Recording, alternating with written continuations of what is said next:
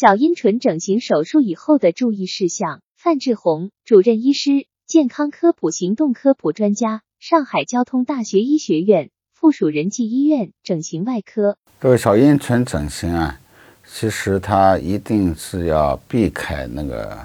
生理期，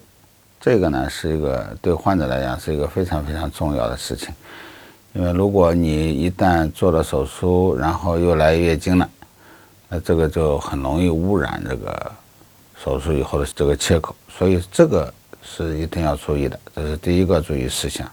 第二个注意事项呢，因为小阴唇整形手术以后啊，它通常情况下是和这个尿道口啊是比较近的，所以呢，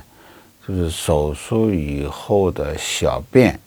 一定一定要注意卫生，也就是说，尽量的不要让小便。污染到这个手术切口，如果一旦污染了以后，就是小便结束了以后，一定要用这个消毒的这个制剂啊，清洁小阴唇手术的切口，那以防止被尿液污染了以后导致继发性的感染。所以通常情况下呢，我们在做这个手术结束了以后呢，把这个敷料。包的多一点，然后呢，每小便结束以后，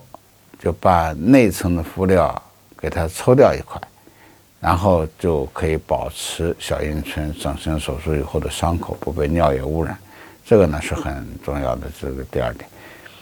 第三点呢，小阴唇手术以后尽量的少运动，特别是行走，因为有的时候这个。走的多了，活动多了以后啊，小阴唇可能会肿胀会比较明显一点，所以一定要注意这三个方面就可以了。